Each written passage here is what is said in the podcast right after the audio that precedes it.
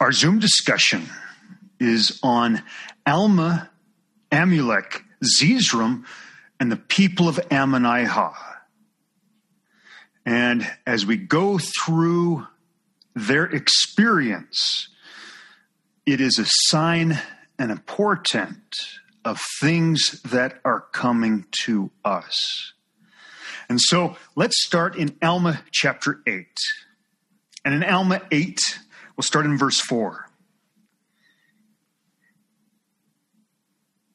And he, Alma, began to teach the people in the land of Melech, according to the holy order of God, by which he had been called, and he began to teach the people throughout the land of Melech. Now, what does that mean that Alma taught according to the holy order of God?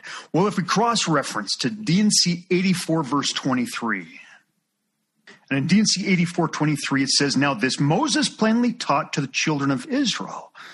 And, you know, here Moses' name and Joseph Smith's name are interchangeable. And we can also add Alma's name. Now, this Moses, Joseph Smith, and Alma plainly taught to the children of Israel or early saints in the wilderness and sought diligently to sanctify his people that they might behold the face of God. And in the next verse, we find out that what it means to behold the face of God in this context is to enter into his rest, which rest is the fullness of his glory, which is not just a personal appearance of Christ to a man or woman on this earth, but it is actually to ascend to the high mountain, not the earthly mountain, but the heavenly mountain, and enter into Christ's presence in the fullness of his glory. And this is what it means in Alma chapter 8, verse 4 to teach by the holy order of God. To teach by the holy order of God is to teach the doctrine of Christ. It is to teach the new covenant of a broken heart and contrite spirit, which is what sanctifies a man, a woman, or a people and prepares them to enter into the rest of Jesus Christ. Just as Moses did, just as Joseph Smith did, and just as Alma had done. And the holy order uh, is not just a synonym for Church of the Firstborn, but it's an ascension level within the Church of the Firstborn where a man has been ordained to the patriarchal order of Melchizedek priesthood, which ordination comes directly from Father. So, we know the ascension level of Alma, and we know what he was trying to do. He was seeking to bring the people to whom he was teaching. And remember, this is Alma the Younger into the new covenant of a broken heart and contrite spirit so that they would receive the baptism of fire, baptism of Holy Ghost, so that they then, if they continued, would be able to receive the revelation about what they must do to part the veil and have an ascension experience to the seventh heaven and enter into Christ's presence to the fullness of his glory. Now, back to Alma chapter 8, verses 8 through 11. And it came to pass that when Alma had come to the city of Ammonihah, he began to preach the word of God unto them. Now Satan had gotten great hold upon the hearts of the people of the city of Ammonihah. Therefore they would not hearken unto the words of Alma. Nevertheless, Alma labored with, labored much in the spirit, wrestling with God in mighty power and prayer that he would pour out his spirit upon the people who were in the city, that he would also grant that they might that he might baptize them unto repentance. So Alma didn't simply wash his hands of the people of the city of Ammonihah when they rejected his words and his teachings. His heart went out to them. He pled for them. And this is a sign of a true prophet. A true prophet pleads for his people and does everything that he can do to intercede for his people with the Lord, that their hearts might be softened, that they might accept the gospel of Jesus Christ, and that they might be spared from destruction.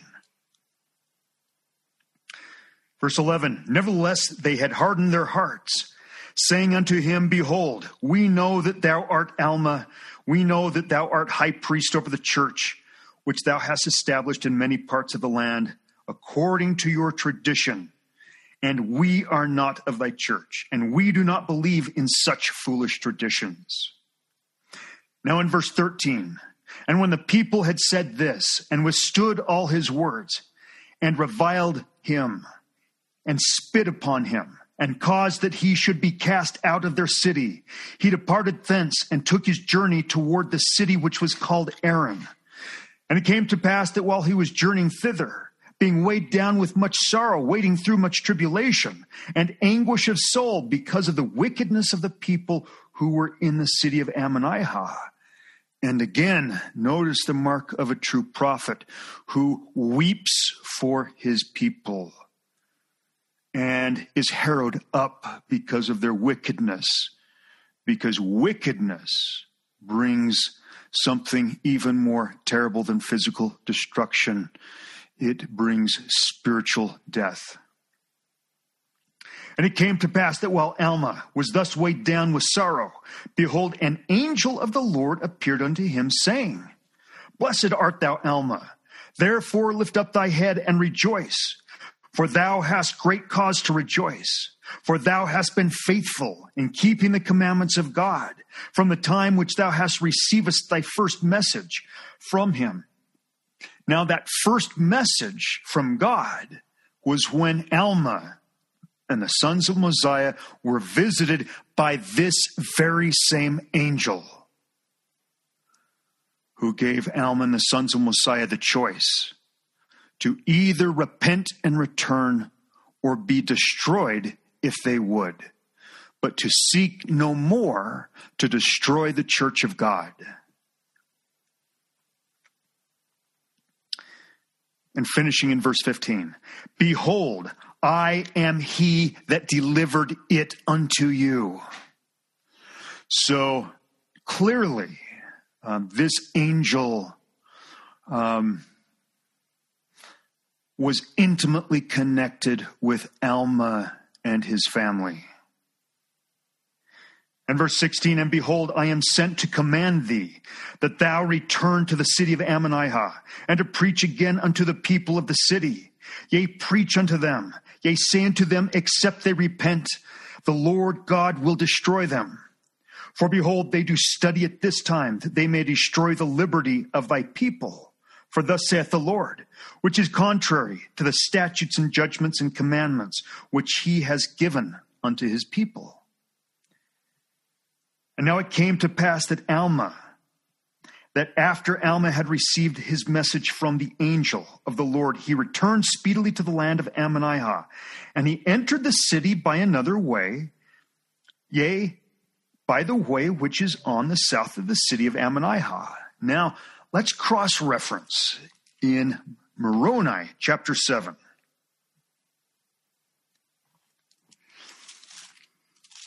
And look into what Moroni says about the appearance of angels in verses 25, 29, and 37. And in verse 25, wherefore, by the ministering of angels, and by every word which proceeded forth from the mouth of God, men began to exercise faith in Christ. And thus by faith they did lay hold upon every good thing. And thus it was until the coming of Christ. Now remember, what we typically define as faith, which is belief and trust, is actually hope. And we must combine hope with faith. But true faith is seeking after, receiving, and acting on revelation. And this is precisely what Alma's pleading and fasting and mourning for the people in the city of Ammonihah was. He was exercising faith on their behalf in other words, seeking after, receiving, and acting on revelation, and combining that with hope, which is belief and trust that there would be a way that the people of the city of Ammonihah, that their hearts might be softened, and those who would might be brought unto the Lord. Now, verse 29. And because he hath done this, my beloved brethren, have miracles ceased? Behold, I say unto you, nay, neither have angels ceased to minister unto the children of men. And I certainly know that in my case, I had been searching most of my life about what the path of ascension was and how exactly it was that someone might seek the face of Christ in this life. At that time, I didn't realize that seeking the face of Christ meant more than just seeing him in vision, that it actually meant having an ascension experience like Moses and Nephi had ascension experiences. And it wasn't until my experience with an angel in 2015 that the scales finally fell from my eyes and I saw what had been sitting right in front of my very nose all of my life. And it was, in fact, the doctrine of Christ, which is the blueprint about how we ascend to the high mountain and enter into Christ's presence, which presence is the fullness of his glory. Verse 37 in Moroni 7 Behold, I say unto you, nay for it is by faith we're seeking after receiving and acting on revelation that miracles are wrought. And it is by faith that angels appear and minister unto men. And we're going to see in the story of Alma and Amulek that it was by the power of faith that they were given power that they could not be held in prison or bondage and also that they could not be slayed. It is by faith that angels appear and minister unto men. Wherefore, if these things have ceased, woe be unto the children of men, for it is because of unbelief, and all is vain. Um, so I would submit unto you that if an experience with angels has not been a part of your life, or if you've not been cognizant of experiences with angels, that you might cry out unto the Lord and say, You know, Father, I desire to set aside my unbelief, for I do believe. Therefore, you know, forgive my unbelief and help me exercise the faith sufficient that I also might experience the ministry of angels and be aware of it.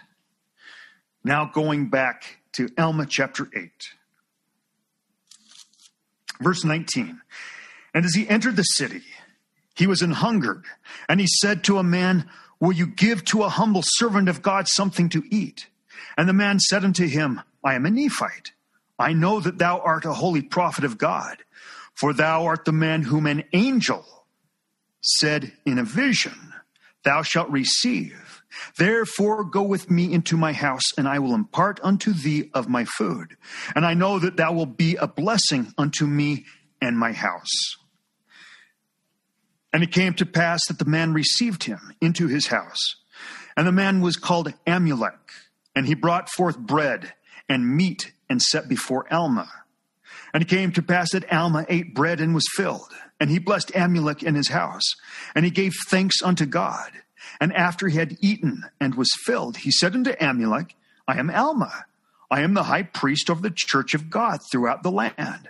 And behold, I have been called to preach the word of God among all this people, according to the spirit of revelation and prophecy.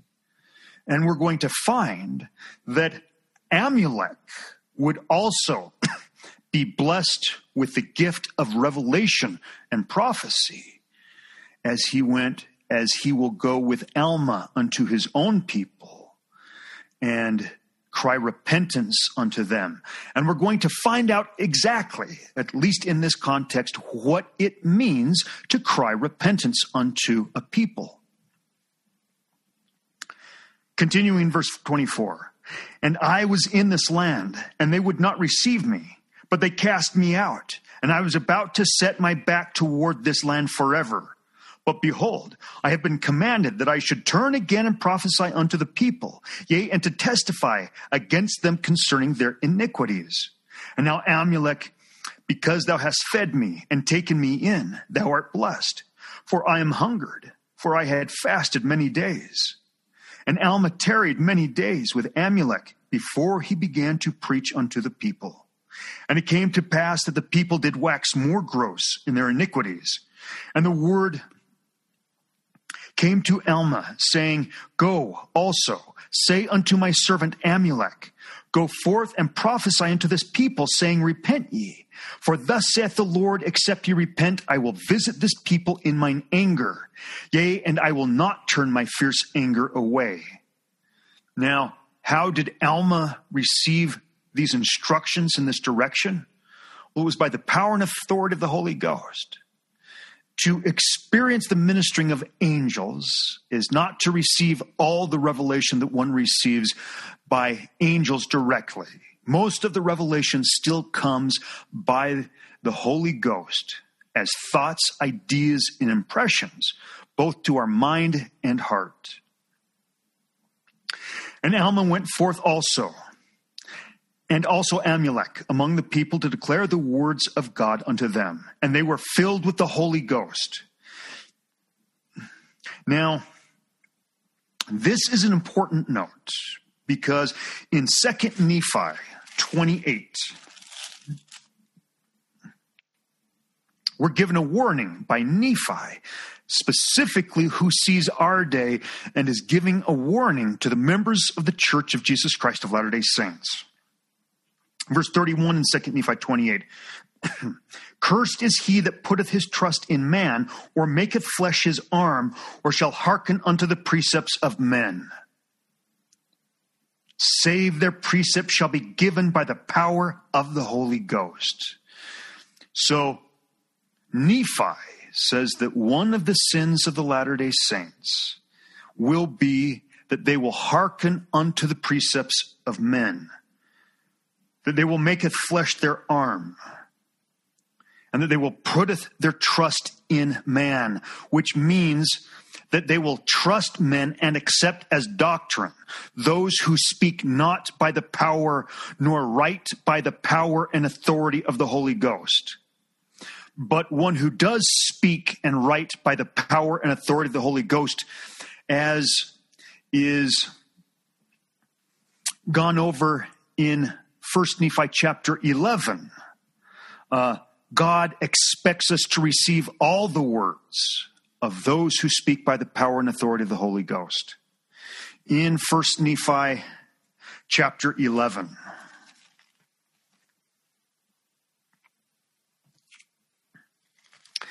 As Nephi is desiring to see and to hear and to know the things which his father had seen in the tree of life vision. As he sat pondering those things in his heart. Verse 1, it says, For it came to pass that after I had desired to know the things that my father had seen, and believing that the Lord was able to make them known unto me, as I sat pondering in my heart, I was caught away in the Spirit of the Lord, yea, into an exceedingly high mountain. Now, this is not an earthly mountain, and it's the same mountain that Moses was caught up to in Moses chapter 1. And they were not, they didn't just have a vision opened up to them and saw into the heavens. They actually went to that high heavenly mountain or the seventh heaven upon which I never had before seen and upon which I never had before set my foot. So we know that this is Nephi's first ascension experience. And the Spirit said unto me, Behold, what desirest thou? And I said, I desire to behold the things which my father saw. And the Spirit said unto me, Believest thou that thy father saw the tree of which he hath spoken? And I said, Yea, thou knowest that I believe all the words of my father. So the Spirit asking Nephi if he believed the words of his father was not asking Nephi if he trusted man or relied upon the arm of flesh. Because Nephi's father spoke by the power and authority of the Holy Ghost, and therefore Nephi was expected to receive all of the words that his father would speak by the power and authority of the Holy Ghost. And verse 6 And when I had spoken these words, the Spirit cried with a loud voice, saying, Hosanna to the Lord, the Most High God, for he is God over all the earth, yea, even above all. And blessed art thou, Nephi because thou believest in the Son of the Most High God. Wherefore thou shalt behold the things which thou hast desired. So when the Spirit of the Lord heard that Nephi had received all of the words that his father had spoken by the power and authority of the Holy Ghost, the Spirit of the Lord cried with a loud voice, saying, Hosanna to the Lord, the Most High God. So we most assuredly are expected to receive the words spoken by men or women who speak by the power and authority of the Holy Ghost. Now, back to Alma chapter 9.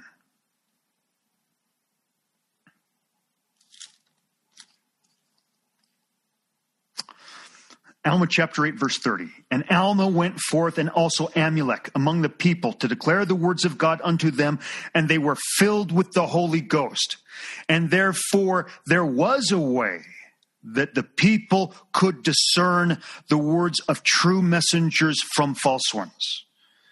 And that's because they spoke by the power and authority of the Holy Ghost. And verse 31 And they had power given unto them, insomuch that they could not be confined in dungeons. Neither was it possible that any man could slay them. Nevertheless, they did not exercise their power until they were bound in bands and cast into prison. Now this was done that the Lord might show forth his power in them. And it came to pass that they went forth and began to preach and to prophesy unto the people according to the spirit and power which the Lord hath given them. And may I add that when Joseph Smith leads out that end time exodus, after the strength of the Lord's house have been gathered out from among the Latter day Saints, or those who will enter into the new covenant of a broken heart and contrite spirit, seek after, and ultimately receive the baptism of fire, baptism of Holy Ghost. They will go on missions, first to reclaim the Lamanites, and then the peoples of the whole earth. And as they go on these missions, they will encounter great physical risk unto themselves. But the power of God will be with them, and He will be with them even unto the power of deliverance. And if they are not called to die as martyrs in this mortality for Jesus Christ, there will be none who will be able to kill them. But if they are called to die as martyrs, they will seal their testimony of Jesus Christ with their blood, and it will stand as a witness of Him between heaven and earth for eternity. Alma chapter 9, starting in verse 1. And again, I, Alma, having been commanded of God that I should take Amulek and go forth and preach again unto this people, or the people who were in the city of Ammonihah. It came to pass that as I began to preach unto them, they began to contend with me, saying, Who art thou? Suppose ye that we shall believe the testimony of one man, although he should preach unto us that the earth should pass away? Now they understood not the words which he spake for they knew not that the earth should pass away. And they said also, We will not believe thy words if thou shouldst prophesy that this great city should be destroyed in one day, which is a prophetic pronouncement. Now they knew not that God should do such marvelous works, for they were hard hearted and a stiff necked people. And the opposite of a broken heart and contrite spirit is being hard hearted or being puffed up in one's own pride. Verse 6 And they said, Who is God? that sendeth no more authority than one man among this people, to declare unto them the truth of such great and marvelous things. And they stood forth to lay their hands on me. But behold, they did not. And I stood with boldness to declare unto them, yea, I did boldly testify unto them, saying, Behold, O ye wicked and perverse generation, how have ye forgotten the tradition of your fathers? Yea, how soon ye have forgotten the commandments of God? Do you not remember that our father Lehi was brought out of Jerusalem by the hand of God? Do you not remember that they were all led by him through the wilderness? And have you forgotten so soon how many times he delivered our fathers out of the hands of their enemies and preserved them from being destroyed, even by the hands of their own brethren? Yea, and if it had not been for his matchless power and his mercy and his long suffering toward us, we should unavoidably have been cut off from the face of the earth long before this period of time, and perhaps been consigned to a state of endless misery and woe. Behold, now I say unto you that he commandeth you to repent. And except ye repent, ye can in no wise inherit the kingdom of God. But behold, this is not all. He has commanded you to repent, or he will utterly destroy you from off the face of the earth. Yea, he will visit you in his anger, and in his fierce anger he will not turn away. Behold, do you not remember the words which he has spoken unto Lehi, saying, That inasmuch as ye shall keep the commandments, ye shall prosper in the land? And again, it is said that inasmuch as ye will not keep my commandments, ye shall be cut off from the presence of the Lord. And now I would that ye should remember that inasmuch as the Lamanites have not kept the commandments of the God, they have been cut off from the presence of the Lord. Now we see that the word of the Lord has been verified in this thing, and the Lamanites have been cut off from his presence from the beginning of their transgressions in the land. Nevertheless, I say unto you that it shall be more tolerable, tolerable for them in the day of judgment than for you if you remain in your sins. Yea, even more tolerable for them in this life than for you except you repent. For there are many promises which are extended to the Lamanites for it is because of the traditions of their fathers that have caused them to remain in the state of ignorance. Therefore, the Lord will be merciful unto them and prolong their existence in the land. And as it was with the Nephites, so it is with the Latter day Saints. We have been blessed with greater light and knowledge than any other people upon the face of the whole earth we have the scriptures of the restoration laid before us, which contain the fullness of the doctrine of Christ, which contain the pathway that if we follow it, will lead us to become sons and daughters of Christ through the ordinance of baptism of fire and baptism of the Holy Ghost, that we might then be instructed how to part the veil ascend to the high mountain and enter into Christ's presence in the fullness of his glory.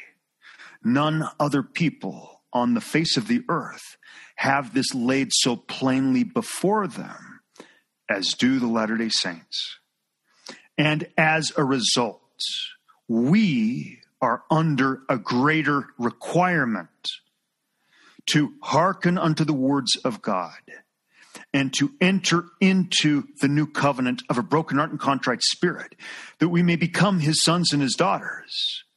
And if we do not, as is discussed in D&C 101, we don't make it. Just like the Nephites who rejected the fullness of the gospel did not make it, while the brethren the Lamanites who did not have access to as great um, a body of true knowledge or the doctrine of Christ were preserved. Um, so it is with us. Verse 17 in Alma 9. And at some period of time, they will be brought to believe in his word and to know of the incorrectness and the traditions of their fathers. And many of them will be saved, for the Lord will be merciful unto all who call on his name. Now, not only were there many periods throughout Book of Mormon times where the Lamanites accepted the fullness of the gospel of Jesus Christ and became a very righteous people unto the Lord.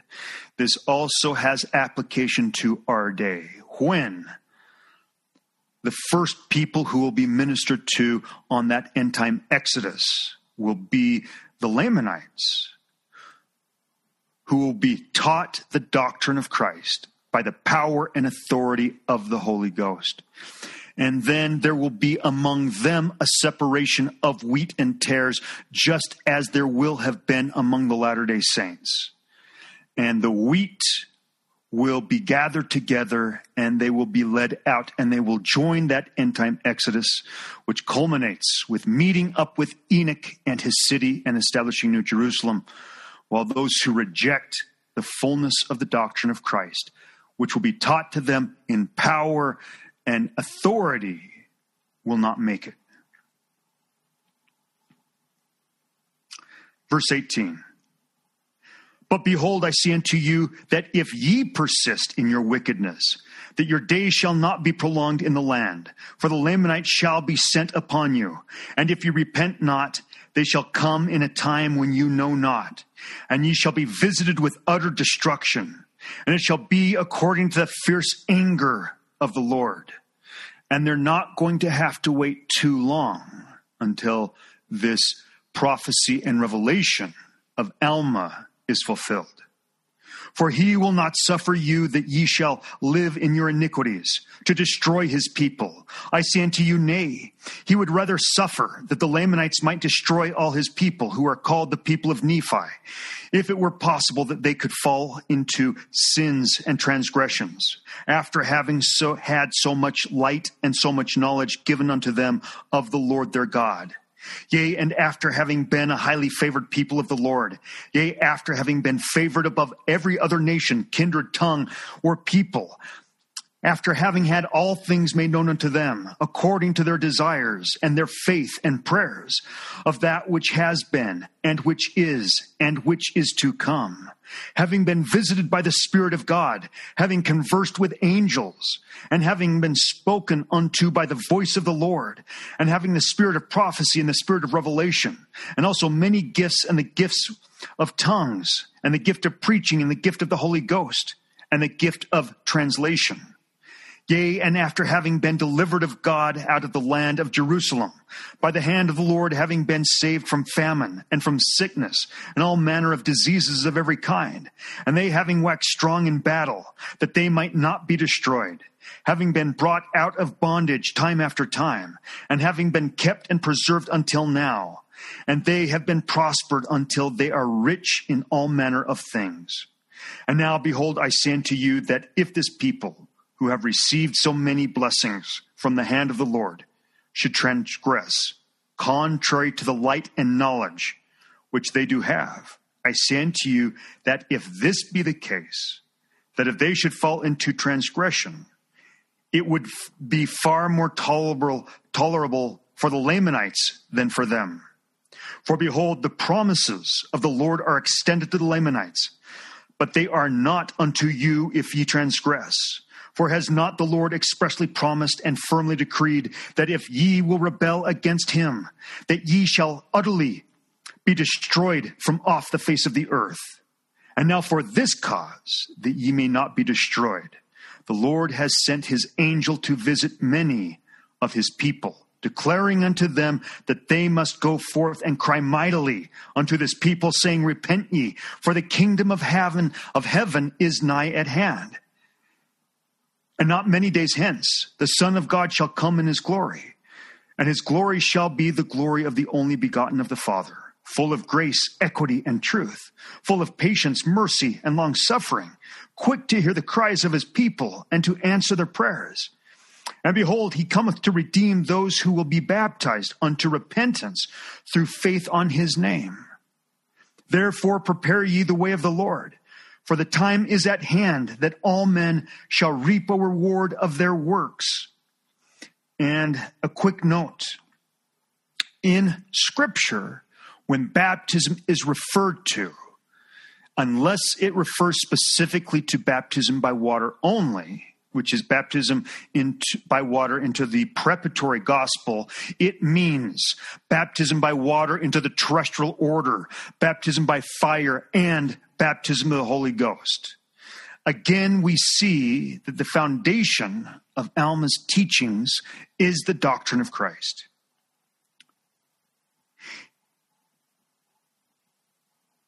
Therefore, prepare ye the way of the Lord, for the time is at hand, that all men shall reap a reward of their works, according to that which, ha- which they have been.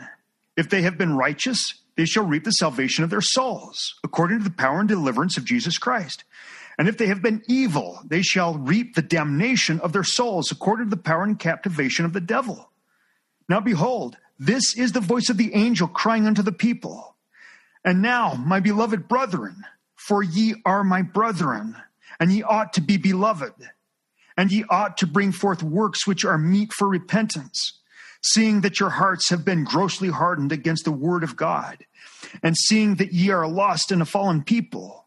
Now it came to pass that when I, Alma, had spoken these words, behold, the people were wroth with me, because I said unto them that they were a hard hearted and a stiff necked people and also because I said unto them that they were a lost and a fallen people.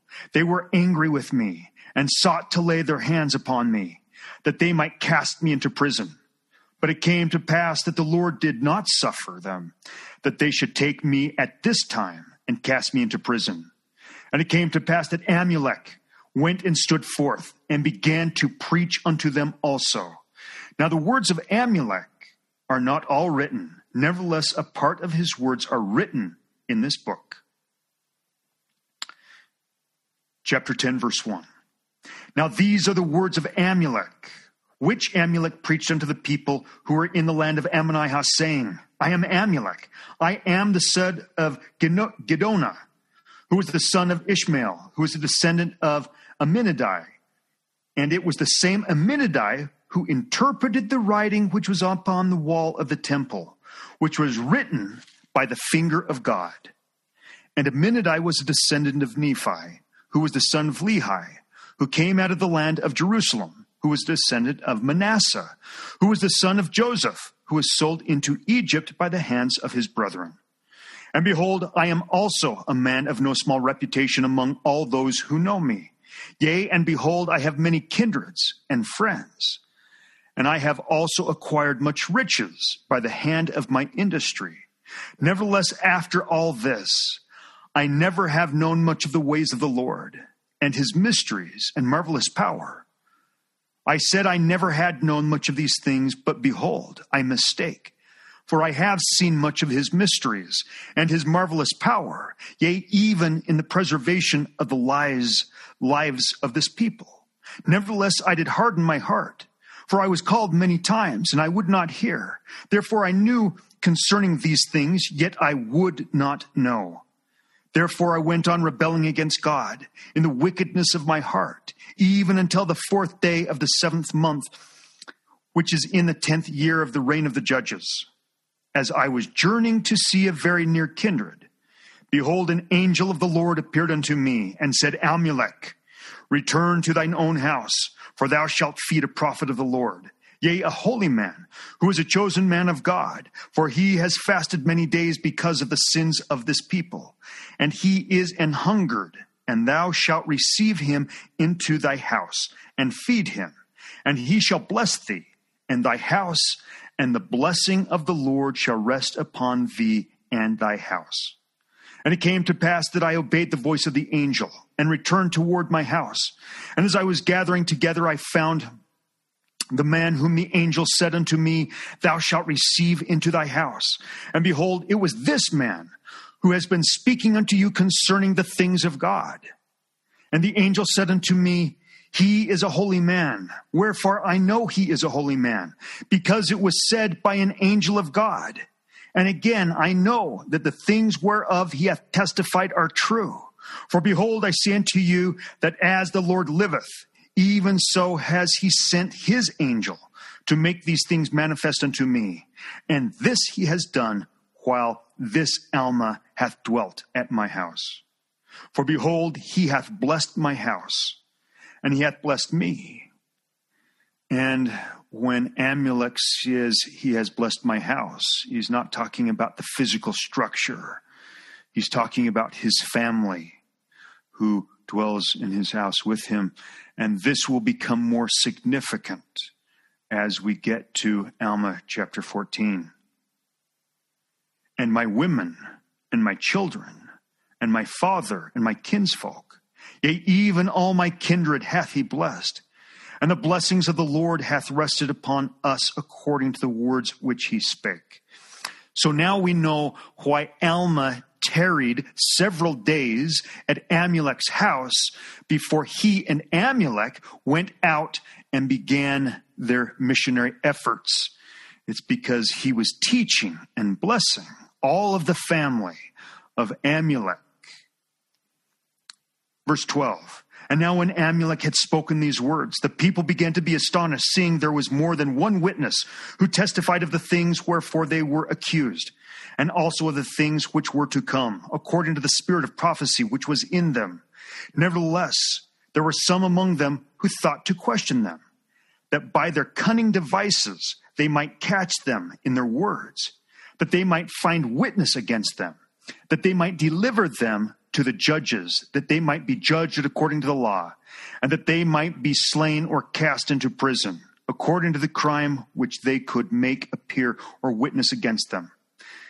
Now it was those men who sought to destroy them, who were lawyers, who were hired or appointed by the people to administer the law at their times of trial, or at the trials of the crimes of the people before the judges. Now these lawyers were learned in all the arts of cunning of the people and this was to enable them that they might be skillful in their profession. And it came to pass that they began to question Amulek, that thereby they might make him cross his words or contradict the words which he should speak. Now they knew not that Amulek could know of their designs. But it came to pass that they began to question him. He perceived their thoughts, and he said unto them, O ye wicked and perverse generation, ye lawyers and hypocrites, for ye are laying the foundations of the devil, for ye are laying the traps and snares to catch the holy ones of God. And Amulek could perceive the thoughts of those who sought to ensnare him, precisely as Ammon could perceive the thoughts and intents of King Limhi as he spoke to him in his court. Verse 18, and ye are laying plans to pervert the ways of the righteous, and to bring down the wrath of God upon your heads, even to the utter, utter destruction of this people. Yea, well did Mosiah say, who was our last king, when he was about to deliver up the kingdom, having no one to confer it upon, causing this people should be governed by their own voices. Yea, well did he say that if the time should come, that the voice of this people should choose iniquity. That is, if the time should come that this people should fall into transgression, they should be ripe for destruction. And now I say unto you that well doth the Lord judge of your iniquities. Well doth he cry unto this people, by the voice of his angels, repent ye, repent, for the kingdom of heaven is at hand. Yea, well doth he cry by the voice of his angels that I will come down among my people with equity and with justice in my hands. Yea, and I say unto you that if it were not for the prayers of the righteous, who are now in the land, that ye would even now be visited with utter destruction, yet it would not be by flood, as were the people in the days of Noah, but it would be by famine and by pestilence and by the sword but it is by the prayers of the righteous that ye are spared. Now, therefore, if you will cast out the righteous from among you, then will not the Lord stay his hand. And so here we see Amulek also exhibiting the gift of prophecy and revelation. For the people of the city of Ammonihah are about to do precisely that they are about to cast out the righteous men among them. Yea, I say unto you that if it were not for the prayers of the righteous, verse 22, who are now in the land, that ye would now be visited with utter destruction. Yea, yet it would not be by flood, as were the people in the days of Noah, but it would be by famine and by pestilence and by the sword.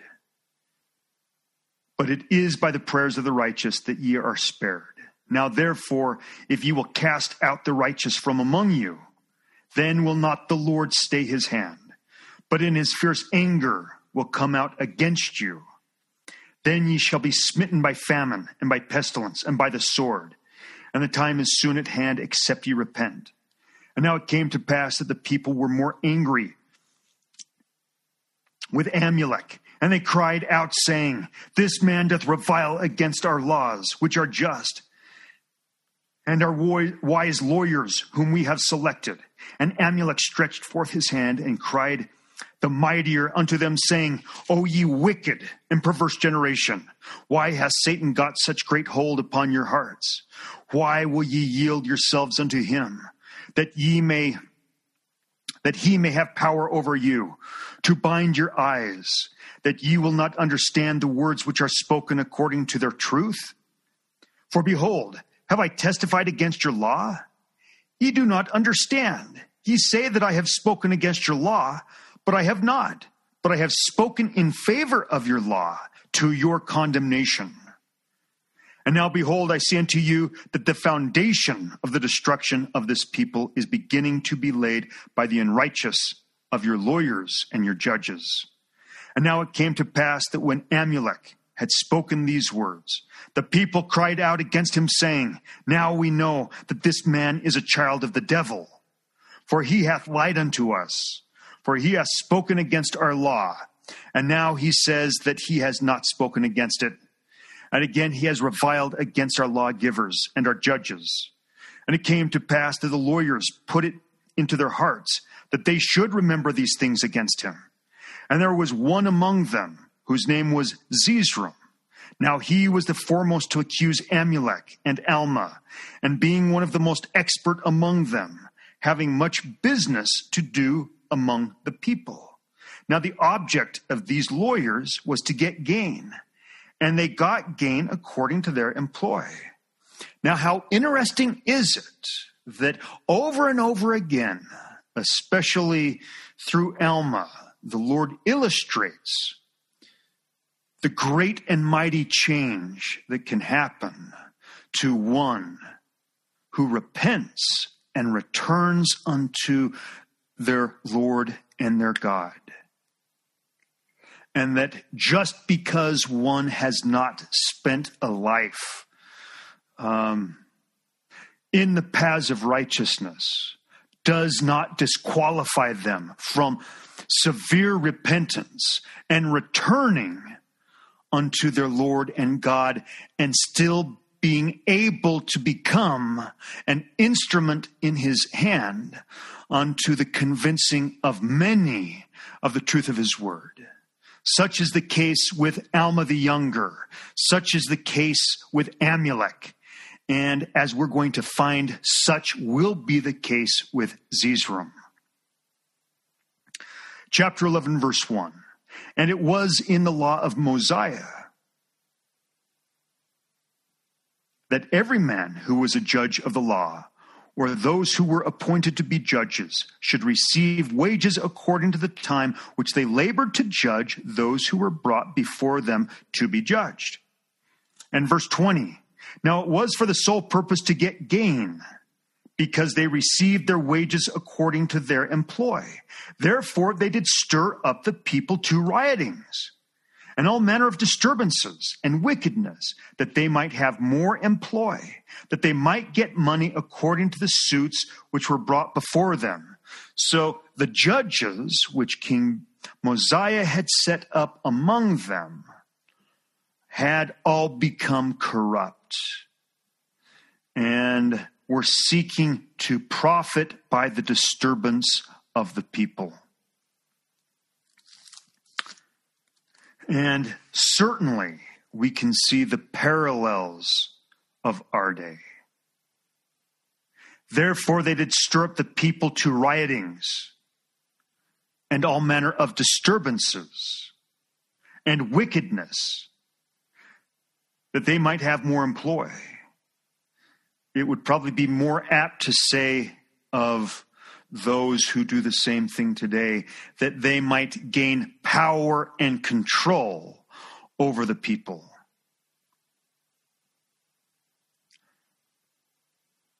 Therefore, they did stir up the people against Alma and Amulek.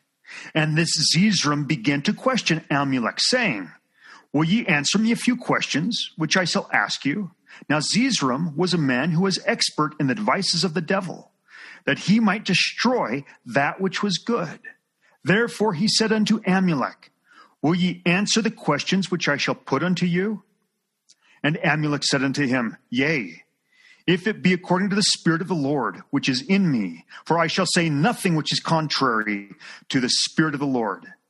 And Zeezrom said unto him, Behold, here are six onties of silver, and all these will I give unto thee, if thou wilt deny the existence of a supreme being. And Amulek said, O thou child of hell.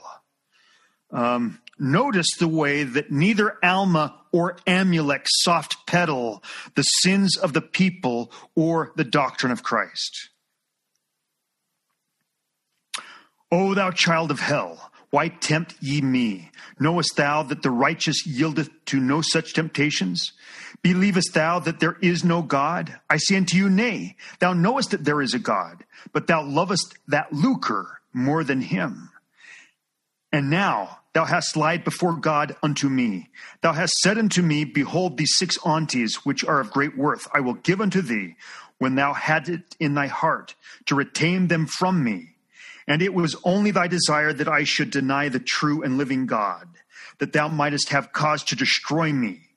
And now behold, for this great evil thou shalt have thy reward.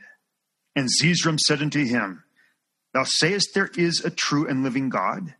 And Amulek said, Yea, there is a true and living God. Now Zeezrom said, Is there more than one God? And he answered, No. And now Zeezrom said unto him again, how knowest thou these things? And he said, An angel hath made them known unto me. And Zeezrom said again, Who is he that shall come? Is it the Son of God? And he said unto him, Yea. And Zeezrom said again, Shall ye have Shall he save his people in their sins? And Amulek answered and said unto him, I say unto you, he shall not, for it is impossible for him to deny his word.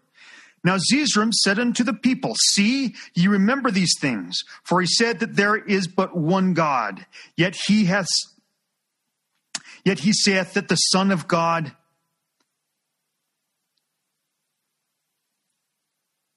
Yet he saith that the Son of God shall come, but he shall not save his people, as though he had authority to command God. Now Amulek saith again unto him, Behold, thou hast lied for thou sayest that I spake as though I had authority to command God, because I said, He shall not save his people in their sins. I say unto you again that he cannot save them in their sins, for I cannot deny his word. And he has said that no unclean thing can inherit the kingdom of heaven. Therefore, how can ye be saved except ye inherit the kingdom of heaven? Therefore, ye cannot be saved in your sins. And remember the words of Amulek when it comes time for him to discourse on resurrection. And that he has just made reference to the ultimate state of man being inheriting the kingdom of heaven and this is a crucial understanding to understanding what Amulek was actually saying about resurrection. Now Zeezrom saith again unto him, Is the Son of God the very eternal Father? And Amulek said unto him, Yea, he is the very eternal Father of heaven and of earth, and all things which in them are. And he is the beginning and the end, the first and the last. And he shall come into the world to redeem his people. And he shall take upon him the transgressions of those who believe on his name. And these are they that shall have eternal life and salvation. And salvation cometh to none else. Therefore the wicked remain as though there had been no redemption made, except it be the loosening of the bands of death. For behold, the day cometh that all shall rise from the dead and stand before God and be judged according to their works. Now, Amulek proceeds here to give what seems to be the telestial discourse on what it means to be resurrected. But if we really understand in the full context of what Amulek is saying and about the ultimate state of man if he follows the path of ascension, um, Amulek's discourse on resurrection takes on a very different light. And we also have to remember that when one is speaking to a mixed group of people, one usually does not give them the terrestrial or the celestial discourse, but the higher doctrine is cloaked in the lower doctrine. Verse 42 Now there is a death which is called a temporal death. And the death of Christ shall loose the bands of this temporal death, that all shall be raised from this temporal death. The spirit and the body shall be reunited again in its perfect form. Both limb and joint shall be restored to its proper frame. Now, if you read this quickly, you miss the next part, which is the key to understanding what Amulek is really saying. When he's talking about perfect form, that both limb and joint shall be restored to its proper frame, he's talking about even as we now are at this time, which is an allusion to what Alma is going to be discussing in Alma chapter 13. But because we read this too quickly, and because we read it with the lens of false tradition, we miss the true doctrine of resurrection, which is being taught by Amulek, but is being um, veiled to some degree. And we shall be brought to stand before God, knowing even as we know now, and have a bright recollection of all our guilt. Now this restoration shall come to all, both old and young, both bond and free, both male and female, both the wicked and the righteous. And even there shall not be so much as a hair of their heads be lost, but everything shall be restored to its perfect frame. And again, the definition of its perfect frame is as it is now. And we're going to get into the full explanation of exactly what that means in Alma 13. Or in the body, and shall be brought and be arraigned before the bar of Christ, the Son and God, the Father and the Holy Spirit, which is one eternal God, to be judged according to their works, whether they be good or whether they be evil. And now behold, I have spoken unto you concerning the death of the mortal body, and also concerning the resurrection of the mortal body. I say unto you that this immortal, that this mortal body is raised to an immortal body, that is from death, even from the first death unto life, that they can die no more. Now, hearken back to what Amulek said before that you know his ultimate aim was speaking of those who would inherit eternal life. And inheriting eternal life is to become as father and mother are now.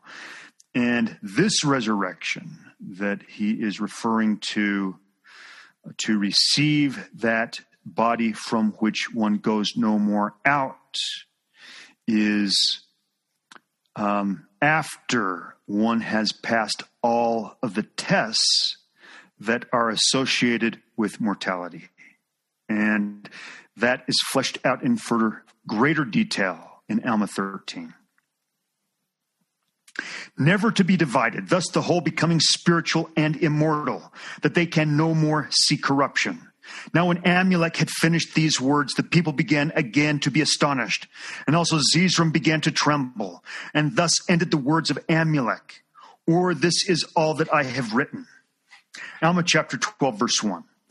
Now Alma, seeing that the words of Amulek had silenced Zeezrom, for he beheld that Amulek had caught him in his lying and deceiving to destroy him, and seeing that he began to tremble under a consciousness of his guilt, he opened his mouth and began to speak unto him and to establish the words of Amulek, and to explain things beyond, or to unfold the scriptures beyond that which Amulek had done.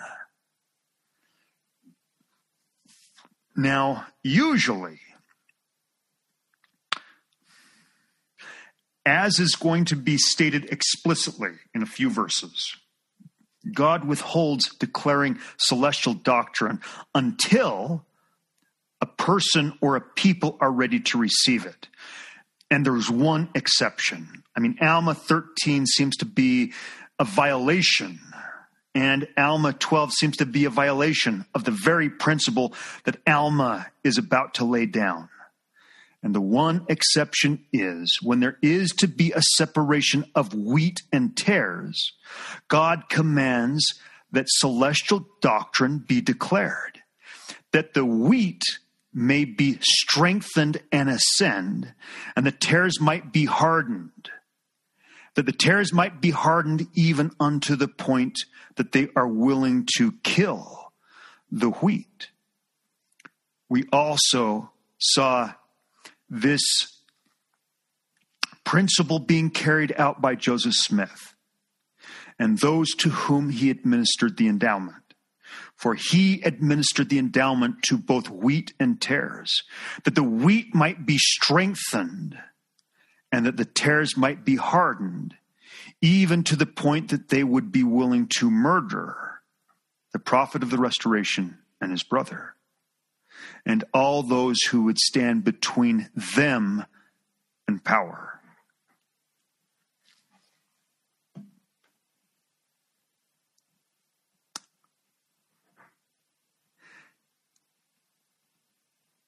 And Alma began to speak, verse 1 unto him and to establish the words of Amulek and to explain things beyond or to unfold the scriptures beyond that which Amulek had done. And it's it's very interesting because Alma is going to be getting into basically the temple endowment.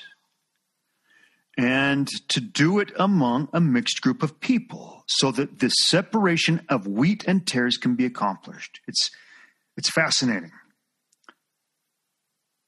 Now the words that Alma spake unto Zeezrom were heard by the people round about, for the multitude was great, and he spake on this wise. Now Zeezrom, seeing that thou hast been taken in thy lying and craftiness. For thou hast not lied unto men only, but thou hast lied unto God. For behold, he knows all thy thoughts, and thou seest that thy thoughts are made known unto us by his Spirit. And thou seest that we know that, the, that thy plan was a very subtle plan as to the subtlety of the devil for to lie and to deceive this people, that thou mightest set them against us to revile us, to cast us out. Now this was a plan of thine adversary, and he hath exercised his power in thee. Now I would that ye should remember that what I say unto thee, I say unto all. And behold, I say unto you all, that this was a snare of the adversary, which he has laid to catch this people that he might bring you into subjection unto him, that he might encircle you about with his chains, that he might chain you down to everlasting destruction according to the power of his captivity. And when Alma had spoken these words, Zeezrom began to tremble more exceedingly, for he was convinced more and more of the power of God.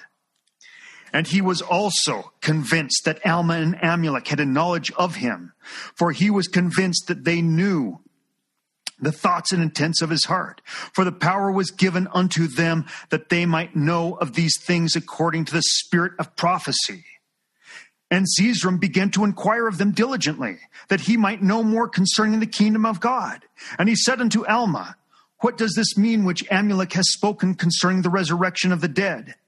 That all shall rise from the dead, both the just and the unjust, and are brought to stand before God to be judged according to their works. And now Alma began to expound these things unto him, saying, It is given unto many to know the mysteries of God. Nevertheless, they are laid under strict command that they shall not impart only according to the portion of the word which he doth grant unto the children of men, according to the heed and diligence which they give unto him. So Amulek's words were cloaked, and he was obeying this principle by not imparting the mysteries of God unto a mixed people. And therefore, he that will harden his heart, the same receiveth a lesser portion of the word. And he that will not harden his heart, to him is given the greater portion of the word, until it is given unto him to know the mysteries of God, until he know them in full. Now, Zeezrom and many in the city of Ammonihah are having their hearts softened and they are receiving the truth. Wherefore, they have come to a state that Alma is able to preach the greater portion of the word to them that they might be strengthened for what is about to come and that the tares may become more hardened that they may betray who they really are and that the, what happens to the righteous may stand as a witness against the wicked, that they may be accused and judged of who they really are, which is not actually brought to the surface until the separation among wheat and tares.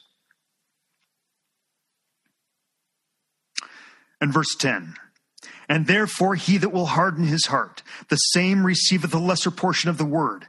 And he that will not harden his heart, to him is given the greater portion of the word until it is given unto him to know the mysteries of God until he know them in full.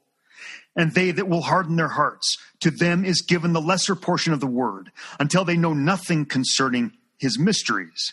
And then they are taken captive by the devil and led by his will down to destruction. Now, this is what is meant by the chains of hell. And Amulek has spoken plainly concerning death and being raised from this mortality to a state of immortality, and being brought before the bar of God to be judged according to our works.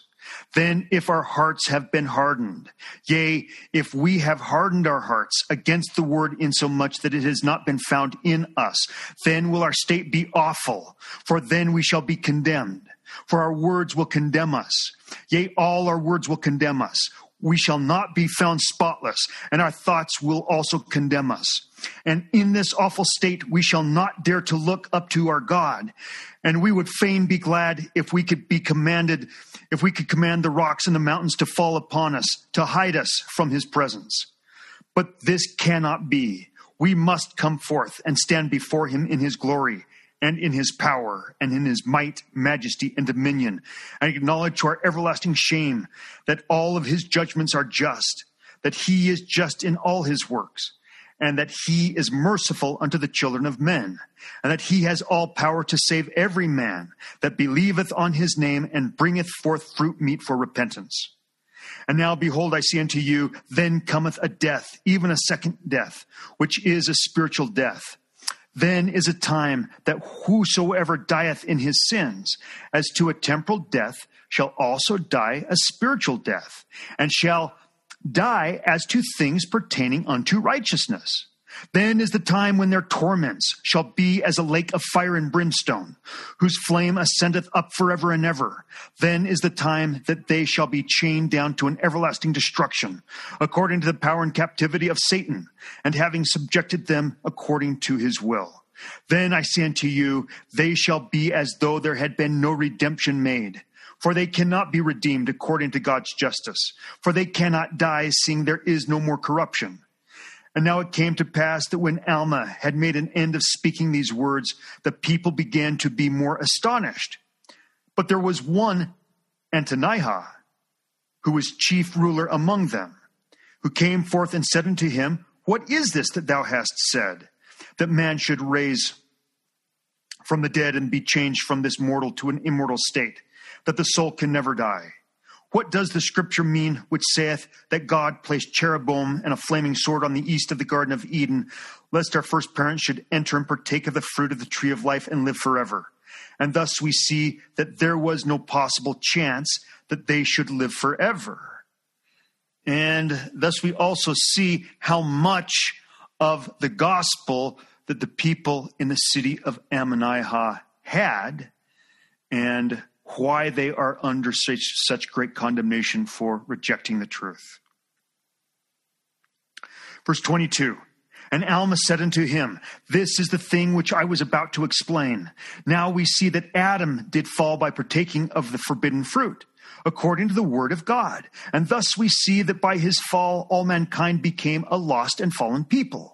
And now, behold, I say unto you that if it had been possible for Adam to have partaken of the fruit of the tree of life at that time, there would have been no death, and the word would have been void, making God a liar. For he said, If thou eat, thou shalt surely die.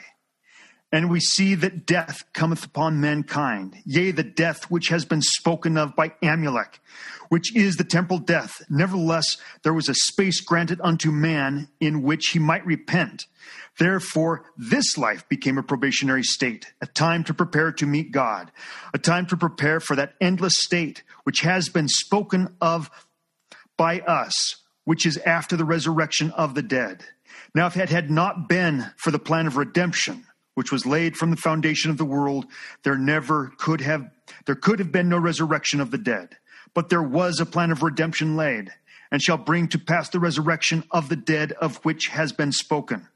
And now behold, if it were possible that our first parents could have gone forth and partaken of the tree of life, they should have been forever miserable, having no preparatory state. For thus the plan of redemption would have been frustrated, and the word of God would have been void, taking none effect. But behold, it was not so. But it was appointed unto man that they must die, and after death they must come to judgment, even that same judgment of which we have spoken, which is the end. And after God had appointed that these things should come unto man, behold, then he saw that it was expedient that man should know concerning the things whereof had been appointed unto them. Therefore, he sent angels to converse with them, who caused men to behold his glory. And they began from that time forth to call upon his name. Therefore God conversed with men and made known unto them the plan of redemption, which had been prepared from the foundation of the world. And this he made known unto them according to their faith and repentance and their holy works. You know, basically, Alma is explaining um, the terrestrial portion of the temple endowment to these people. Verse 31 Wherefore he gave commandments unto men, they having first transgressed the first commandments, as to things which were temporal, and becoming as gods, knowing good from evil, placing themselves in a state to act, or being placed in a state to act according to their wills and pleasures, whether to do evil or to do good. Therefore, God gave them commandments, after having made known unto them the plan of redemption, that they should not do evil, the penalty thereof being a second death, which was an everlasting death as to things pertaining unto righteousness. For one such, the plan of redemption could have no power, for the works of justice could not be destroyed, according to the supreme goodness of God. But God did call on men in the name of his Son this being the plan of redemption which was laid, saying, If you will repent and harden not your hearts, then will I have mercy upon you through mine only begotten Son. Therefore, whosoever repenteth and hardeneth not his heart, he shall have claim on mercy, through mine only begotten Son, unto remission of his sins, and these shall enter into my rest. Now, entering into the rest of the Lord is entering into the fullness of his glory in this life. This is instruction about how to part the veil and enter into the presence of the Lord in the fullness of his glory, to ascend to the high mountain. Verse 36 And now, my brethren, behold, I say unto you that if ye will harden your hearts, ye shall not enter into the rest of the Lord. Therefore, your iniquity provoketh him, that he sendeth down his wrath upon you as in the first provocation. Yea, according to his word in the last provocation, as well in the first, to the everlasting destruction of your souls. Therefore, according to his word, unto the last death, as well as the first.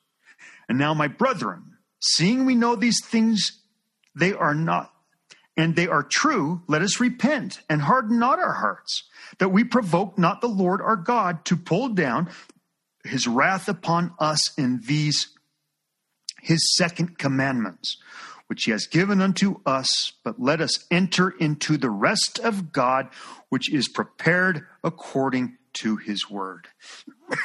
now, before we jump into the meat of the celestial portion of Alma's veil lecture, let's let's go to D&C 84.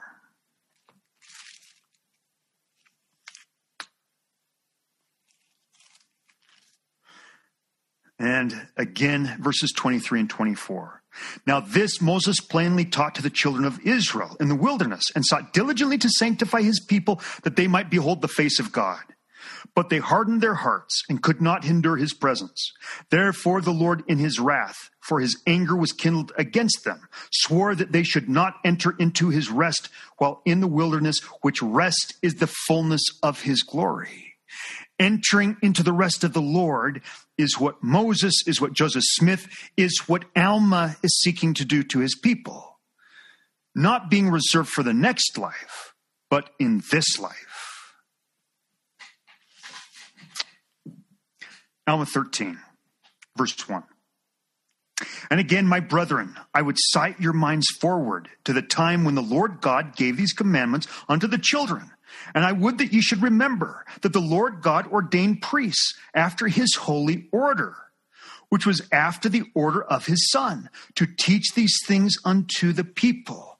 Now, we've previously read that Alma was preaching um, the doctrine of the holy order which doctrine is the new covenant of a broken heart and contrite spirit, the baptism of fire, baptism of Holy Ghost, and entering into the rest of the Lord, which rest is the fullness of his glory. That the holy order is the patriarchal order of the Melchizedek priesthood.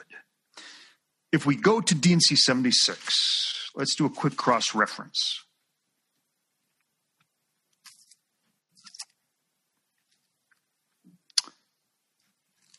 D&C 76, starting in verse 51.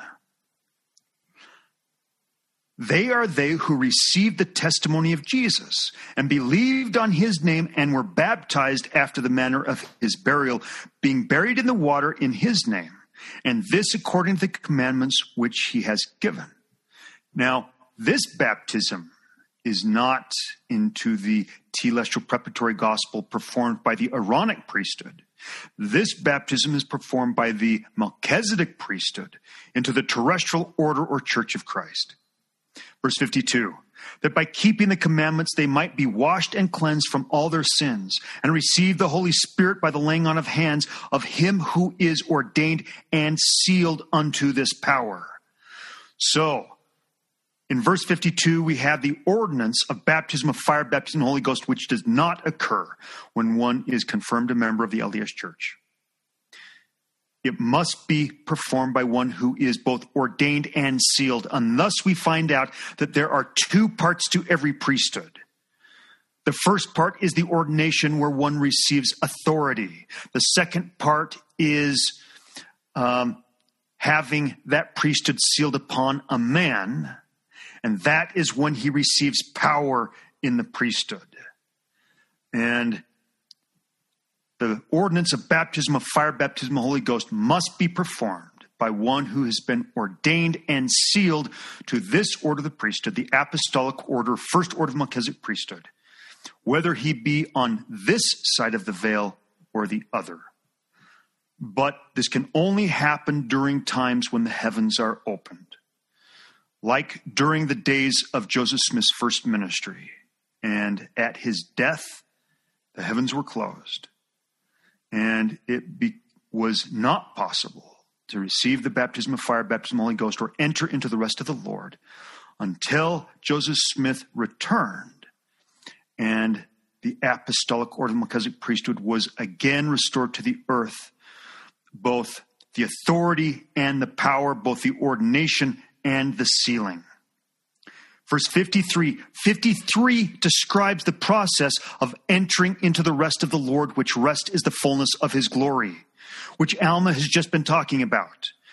And in order to enter into the rest of the Lord, there is no other way than to receive baptism by water into the terrestrial order and to receive baptism by fire and baptism of the Holy Ghost. Then, verse 53, and to overcome by faith. So after the baptism of fire, baptism of the Holy Ghost, then one has access to the instruction about what one should do to part the veil and enter into the rest of the Lord, which rest is the fullness of his glory. This is what it means to overcome by faith. To overcome by faith is to seek after, receive, and act on revelation that one might qualify to enter into the rest of the Lord. And are sealed by the Holy Spirit of promise. The Holy Spirit of promise is Jesus Christ. And the sealing by the Holy Spirit of promise being talked about is having one's calling and election made sure. This is to enter into the rest of the Lord which the Father sheds forth upon all those who are just and true. Just and true is an ascension level. They are they who are the church of the firstborn. Now, verses 55 through 50 um, through 60 talk about the next ascension level. This is an ascension level within the church of the firstborn and it is the holy order. And the holy order culminates in entering into the church of Enoch. Verse 55 they are they into whose hands the Father hath given all things. They are they who are priests and kings who have received of his fullness and of his glory, and are priests of the Most High after the order of Melchizedek, which was after the order of Enoch, which was after the order of the only begotten Son. A man who receives the second order of Melchizedek priesthood becomes part of the holy order. And when he has this priesthood sealed upon him, he becomes a king and a priest unto the Most High God. Verse 58 Wherefore, as it is written, they are God's little g, even the sons of God, big G.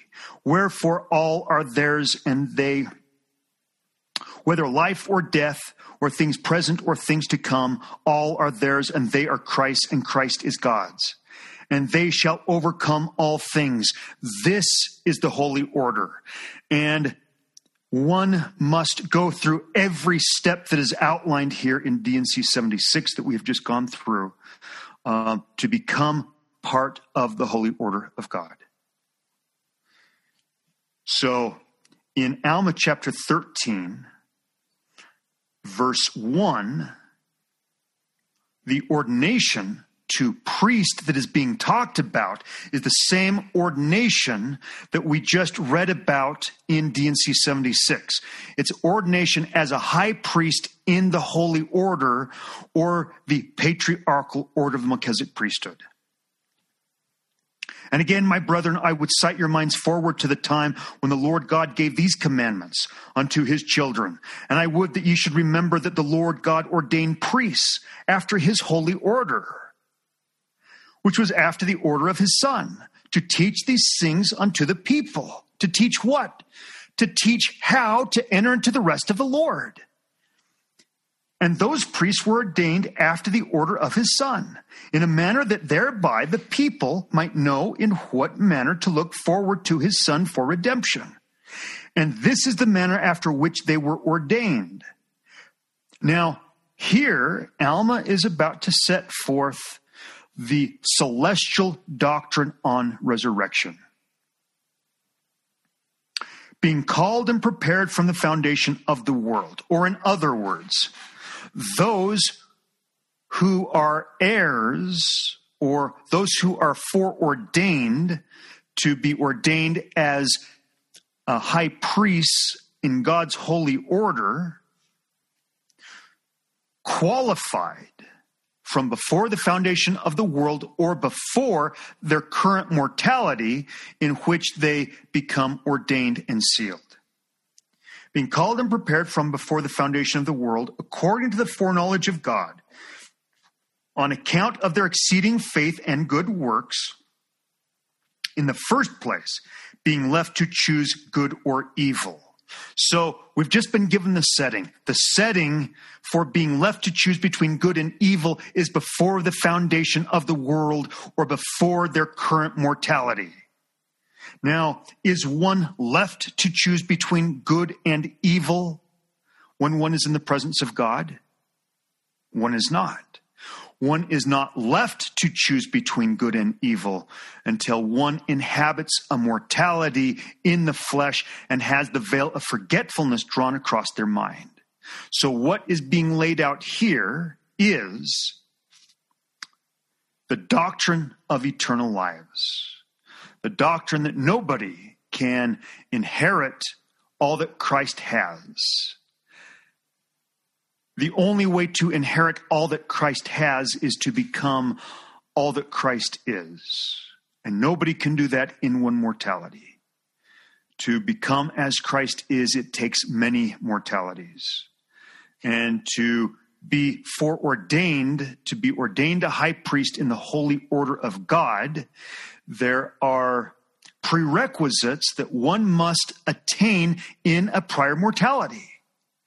So, being called and prepared from the foundation of the world, we've just set the time and the place before the current mortality.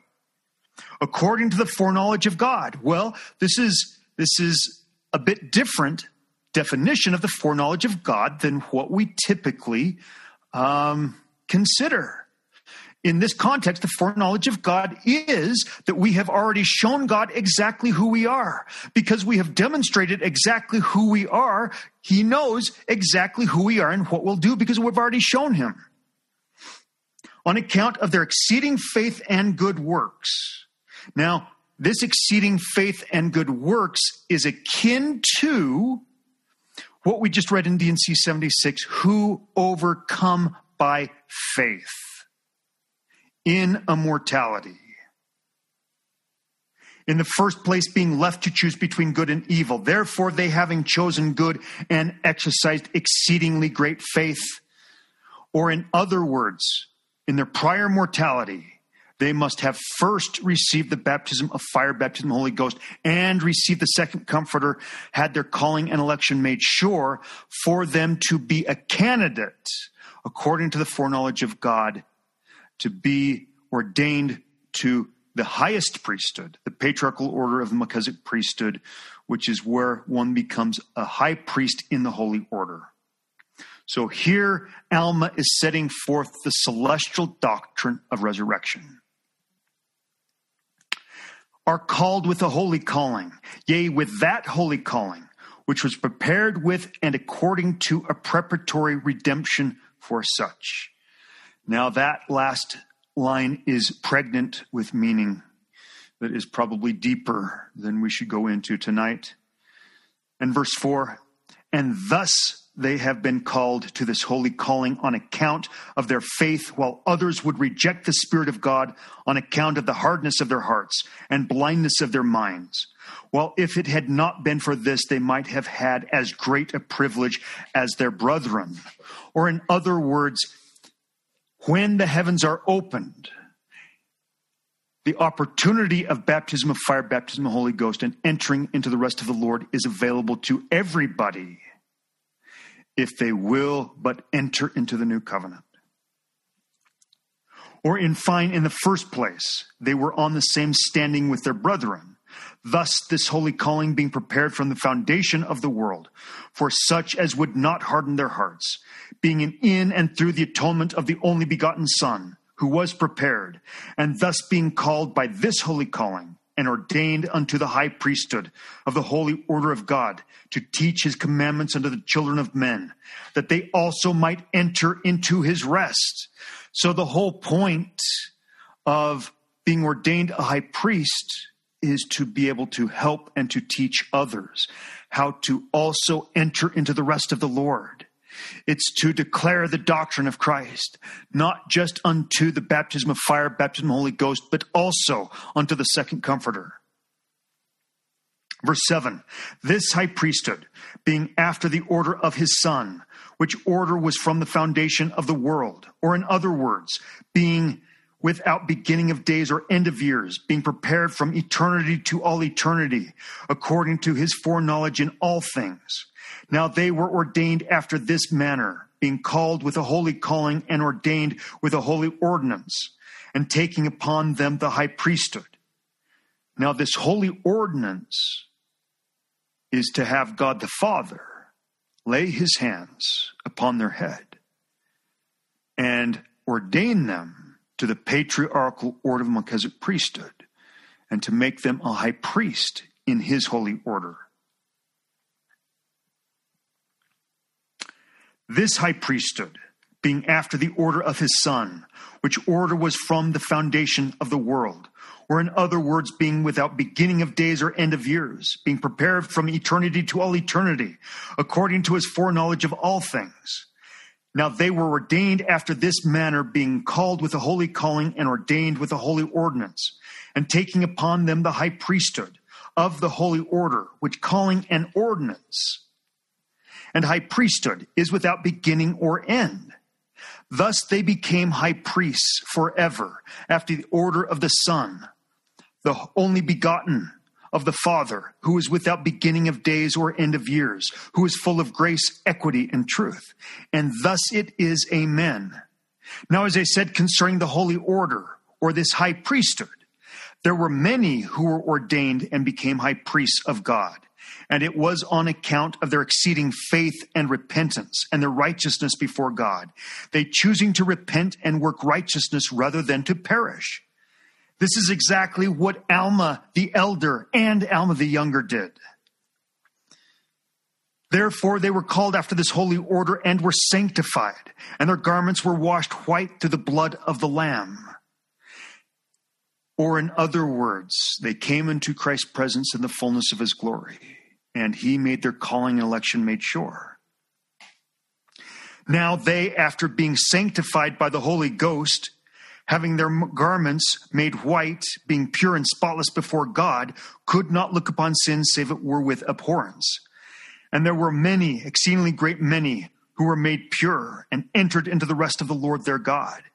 And now, my brethren, I would that ye should humble yourselves before God and bring forth fruit meet for repentance that ye may also enter into the rest, into that rest.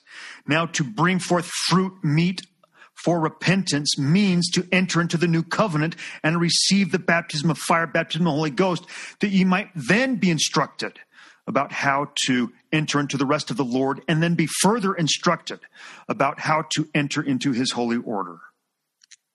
Verse 14, yea, humble yourselves even as the people in the days of Melchizedek who was also a high priest after the same order which I have spoken, and also who also took upon him the high priesthood forever. Now, I should make note that the final test of Abraham, before he had this order of the priesthood sealed upon him, was that he had to be willing to offer up his son Isaac on the altar and the men for whom this discourse is, discourse is being taught. they also have the opportunity to enter into the holy order. But their final test is how they will endure their wives and their children being cast into the flames and being burned alive. And this to better understand the greatness of the magnitude of the test that is required before this priesthood can be sealed upon a man.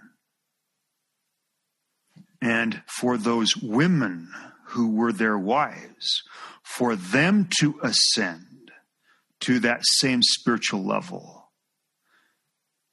What was required of them was to die as martyrs, to be able to face those flames without denying Jesus Christ and standing strong in their testimony of Him. Verse 15. And it was this same Melchizedek to whom Abraham paid tithes. Yea, even our father Abraham paid tithes of one tenth of all that he possessed. Now these ordinances were given after this manner, that thereby the people might look forward on the Son of God, it being a type of his order, or it being his order, and this that they might look forward to him for remission of their sins, that they might enter into the rest of the Lord. Again, the doctrine of Christ, the path of ascension. Now, this Melchizedek was a king over the land of Salem, and his people had waxed strong in iniquity and abomination. Yea, they had all gone astray and were full of all manner of wickedness. But Melchizedek, having exercised mighty faith and received the office of high priesthood according to the holy order of God, did preach repentance unto his people. And behold, they did repent and Melchizedek did establish peace in the land in his days. Therefore, he was called the Prince of Peace, for he was the king of Salem, and he did reign under his father. Now, reigning under his father is not talking about his earthly father, but his heavenly father. And if you want to know the true identity of Melchizedek, turn to JST Genesis 14 and read what it has to say about Melchizedek there. And there was a hint that's given in verse 18 of Alma 13. And one can only understand it when one understands the true doctrine of resurrection that Alma has just set forth in verse 3. And he's trying to tell you who Melchizedek really was but it takes eyes to see, ears to hear, and hearts to understand. Verse 19. Now there were many before him, and also there were many afterwards, but none were greater. Another key to the true identity of Melchizedek. Therefore, of him they have more particularly made mention. Now I need not rehearse the matter, but, uh, but what I have said may suffice Behold, the scriptures are before you. If ye will wrest them, or if ye will change their meaning, it shall be for your own destruction. And now it came to pass that when Alma had said these words, unto them he stretched forth his hand unto them and he cried with a mighty voice, saying, Now is the time to repent, for the day of salvation draweth nigh. Yea, the voice of the Lord by the mouth of angels doth declare it unto all nations. Yea, doth declare it that they may have glad tidings of great joy. Yea, and he doth sound these glad tidings among all his people. Yea, even to them that are scattered abroad upon the face of the earth, wherefore they have come unto us and they are made known unto us in plain terms, that we may understand that we cannot err, and this because of our being wanderers in a strange land. Now, when you understand the eternity of the gods and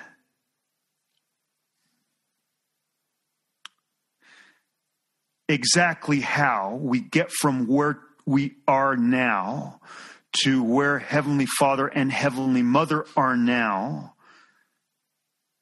one then understands the statement, this because of our being wanderers in a strange land. Therefore, we are thus highly favored. Now, this wanders in a strange land is talking specifically about those who become members of the Holy Order because of their prior ascension level. For behold, angels are declaring it unto many at this time in our land. And this is for the purpose of preparing the hearts of the children of men to receive his word at the time of his coming in his glory. And now we only wait to hear the joyful news declared unto us by the mouth of angels of his coming, for the time cometh, we know not how soon. Would to God that it might be in my day, but let it be sooner or later. In it I will rejoice. So here Alma makes reference both to Christ's first coming and to his second. And it shall be made known unto just and holy men by the mouth of angels in the time of his coming that the words of our fathers may be fulfilled according to that which they have spoken concerning him, which was according to the spirit of prophecy which was in them. And now, my brethren, I wish from the most innermost part of my heart, yea, with great anxiety, even unto pain, that you would hearken unto my words, and cast off your sins, and not procrastinate the day of your, your repentance, but that you would be humble but that you would humble yourselves before the Lord and call on his holy name and watch and pray continually that he may not be tempted, that ye may not be tempted above that which ye can bear, and thus be led by the Holy Spirit, becoming humble, meek, submissive, patient, full of love and all long suffering, which is to enter into the covenant of a broken heart and contrite spirit. Having faith on the Lord, having a hope that ye shall receive eternal life, having the love of God always in your hearts, that ye may be lifted up at the last day and enter into his rest. And may the Lord grant unto you repentance, that ye may not bring down his wrath upon you, that ye may not be bound down by the chains of hell, that ye may not suffer the second death. And Alma spake many more words unto the people, which are not written in this book.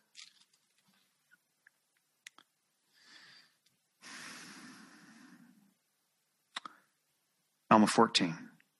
Now it came to pass that after he had made an end of speaking unto the people, many of them did believe on his words and began to repent and to search the scriptures. And I would submit to you that many of these individuals were at that spiritual level of ascension. In a prior mortality, they had received the baptism of fire, baptism of the Holy Ghost, and the second comforter, and were candidates to become again members of the Church of the Firstborn through the Second Comforter, and then to continue the path of ascension and become members of the Holy Order of God. But the more part of them were desirous that they might destroy Alma and Amulek, for they were angry with Alma because of the plainness of his words unto Zeezrom. And they also said unto, and they also said that Amulek had lied unto them and had reviled against their law and also against their lawyers and judges.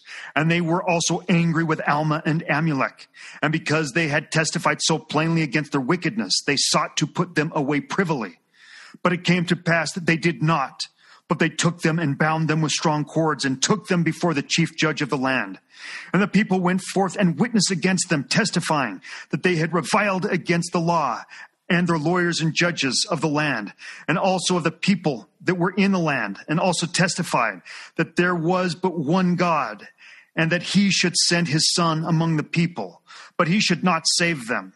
And many such things did the people testify against Alma and Amulek. Now this was done before the chief judge of the land.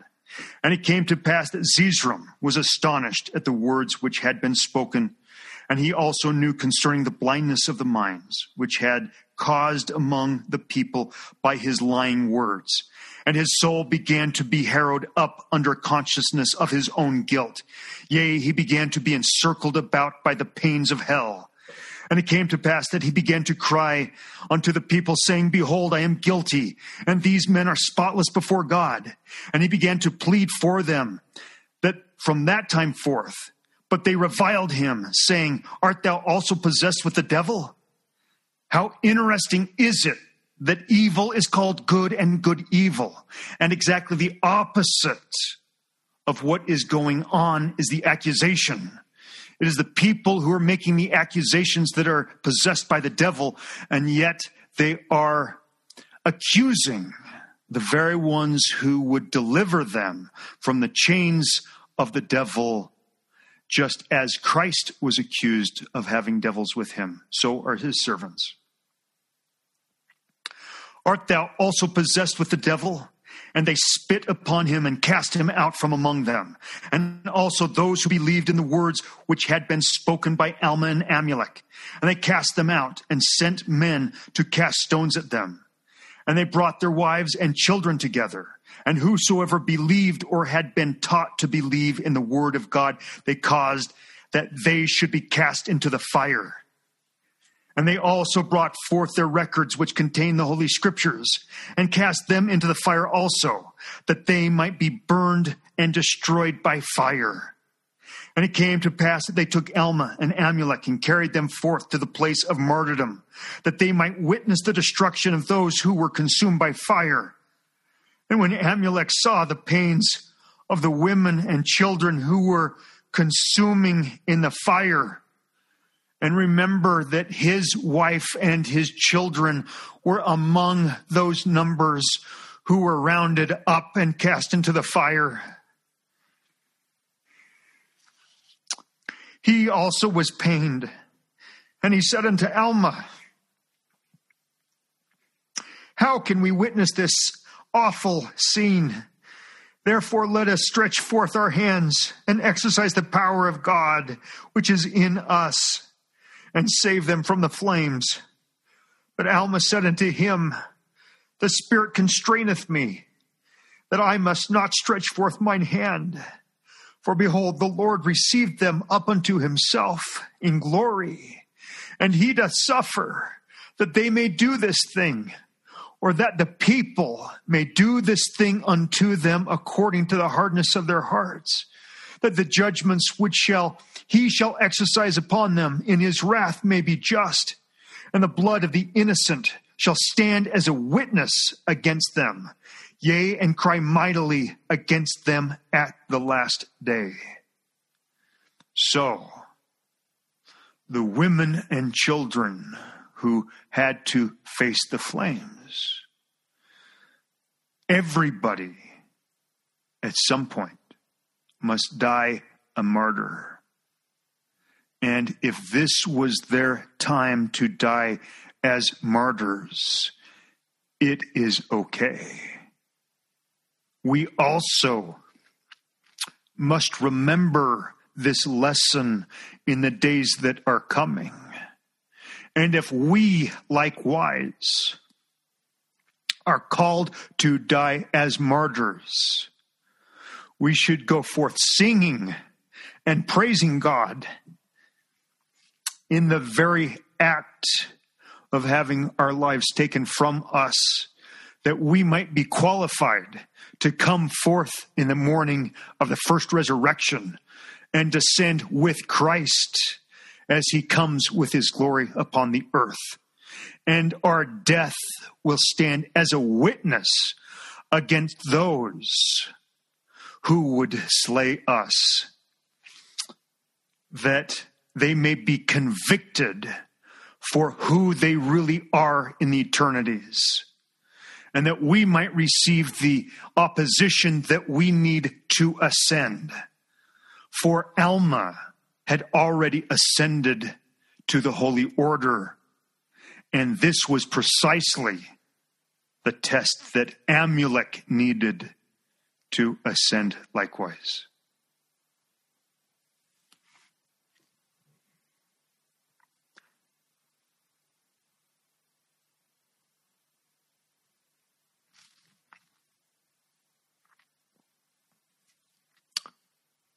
And verse 8 And they brought their wives and children together. And whosoever believed or had been taught to believe in the word of God,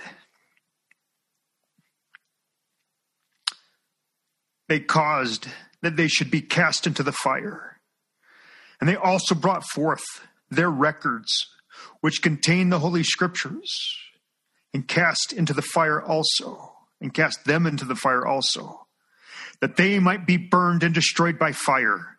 And it came to pass that they took Alma and Amulek and carried them forth to the place of martyrdom, that they might witness the destruction of those who were consumed by fire. And when Amulek saw the pains of the women and children, and his wife and his children, who were consuming in the fire, he also was pained, and he said unto Alma, How can we witness this awful scene? Therefore, let us stretch forth our hands and exercise the power of God, which is in us, and save them from the flames. And Alma said unto him, The Spirit constraineth me, that I must not stretch forth mine hand. For behold, the Lord receiveth them up unto himself in glory, and he doth suffer that they do this thing, or that the people may do this thing unto them according to the hardness of their hearts that the judgments which he shall exercise upon them in his wrath may be just, and the blood of the innocent shall stand as a witness against them, yea, and cry mightily against them at the last day. And now Amulek said unto Alma, Behold, perhaps they will burn us also. And Alma said, Be it according to the will of the Lord. But behold, our work is not finished, therefore they burn us not. Now it came to pass that when the bodies of those who had been cast into the fire were consumed, and also the records which were cast in with them, the chief judge of the land came and stood before Alma and Amulek as they were bound and smote them with the hand with his hand upon their cheeks and said unto them after what ye have seen we preach again unto this people that they shall be cast into a lake of fire and brimstone? Behold, ye see that ye had not power to save those who had been cast into the fire. Neither has God saved them because they were of thy faith. And the judge smote them upon their cheeks and asked, What say ye for yourselves? and this judge was after the order of the and faith of Nehor, who slew Gideon. And it came to pass that Alma and Amulek answered him nothing. And he smote them again and delivered them to the officers to be cast into prison. And when they had been cast into prison three days, there came many lawyers and judges and priests and teachers who are of the profession of Nehor. And they came in unto the prison to see them. And they questioned them about many words, but they answered them nothing.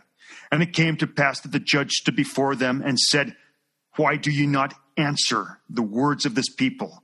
Know ye not that I have power to deliver you up unto the flames? And he commanded them to speak, but they answered nothing. And it came to pass that they departed and went their ways, but came again on the morrow. And the judge also smote them again on their cheeks. And many came forth also and smote them, and saying, Will ye stand again and judge this people and condemn our law? If ye have such great power, why do ye not deliver yourselves? And many such things did they say unto them, gnashing their teeth upon them, and spitting upon them, and saying, How shall we look when we are damned? And many such things, yea, all manner of such things did they say unto them, and they did mock them for many days. And they did withhold food from them, that they might hunger, and water that they might thirst and also did take from them their clothes, that they were naked, and thus they were bound with strong cords and confined in prison. And it came to pass that they had thus suffered many days. And it was on the twelfth day, in the tenth month, in the tenth year of the reign of the judges, over the people of Nephi, that the chief judge over the land of Ammonihah and many of their teachers and their lawyers went up unto the prison where Alma and Amulek were bound with cords. And the chief judge stood before them and smote them again and said unto them, If ye have the power of God, deliver yourselves from these bands, and then we will believe that the Lord will destroy this people according to your words. And it came to pass that all went forth and smote them, saying the same words, even until the last. And when the last had spoken unto them, the power of God was upon Alma and Amulek. And they rose and stood upon their feet. And Alma cried, saying, Oh, how long we suffer these great afflictions, O Lord.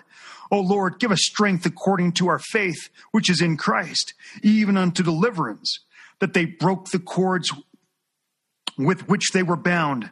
And when the people saw this, they began to flee, for the fear of destruction had come upon them.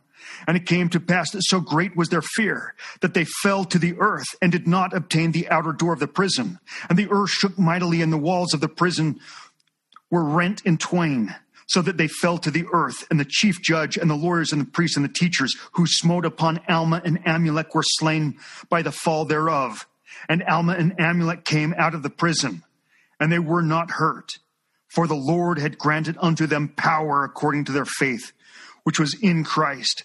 And they straightway came forth out of the prison, and they were loosed from the bands, and the prison had fallen to the earth, and every soul within the walls thereof, save it were Alma and Amulek, was slain. And they straightway came forth unto the city. Now the people, having heard a great noise, came running together by multitudes to know the cause of it.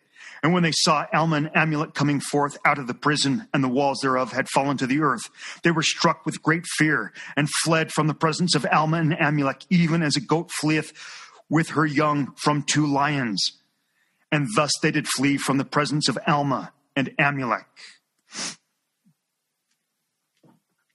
Verse chapter 15, verse 1. And it came to pass that Alma and Amulek were commanded to depart out of that city. And they departed and came out even into the land of Sidon.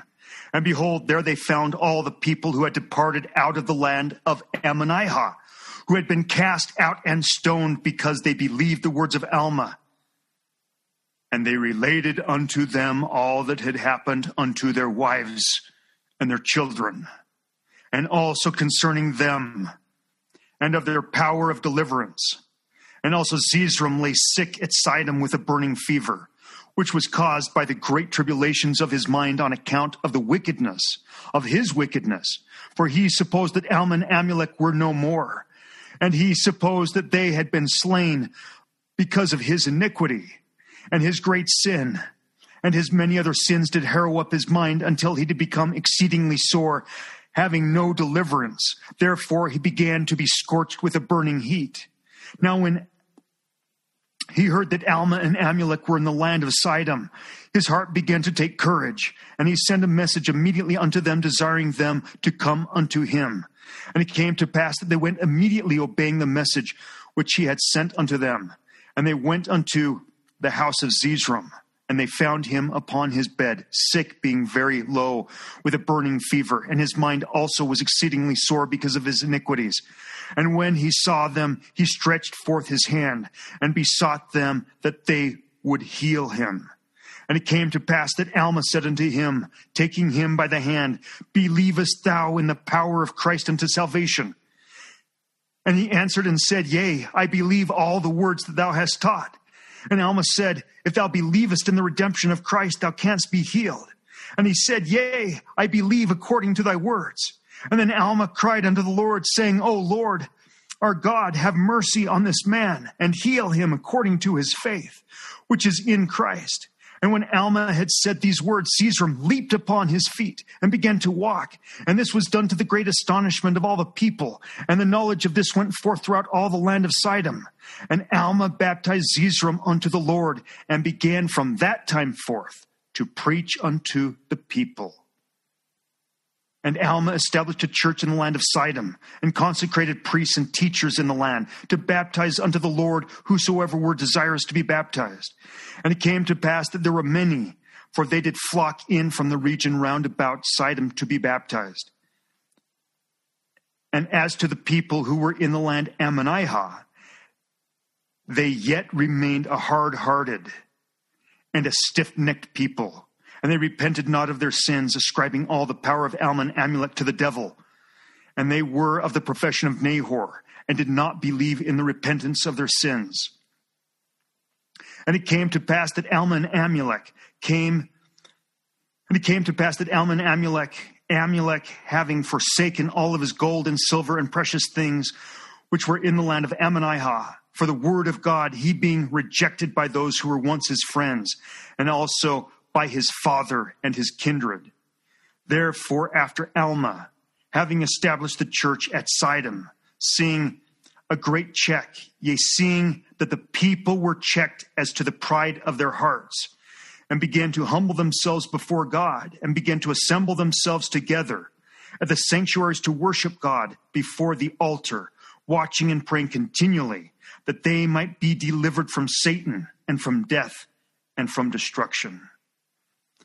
And, you know, just of particular note, that as Amulek began repenting of his sins and declaring the doctrine of Christ, he was rejected by many of his family.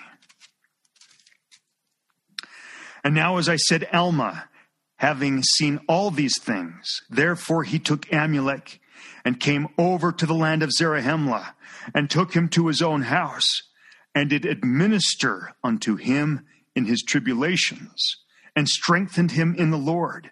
And thus ended the tenth year of the reign of the judges over the people of Nephi. And in conclusion, Alma 16, verses 2 and 3. For behold, the armies of the Lamanites had come in upon the wilderness side and into the borders of the land, even the city of Ammonihah, and began to slay the people and to destroy the city. And now it came to pass that before the Nephites could raise a sufficient army to drive them out of the land, they had destroyed the people who were in the city of Ammonihah, and also some around the borders of Noah, and taken others captive into the wilderness.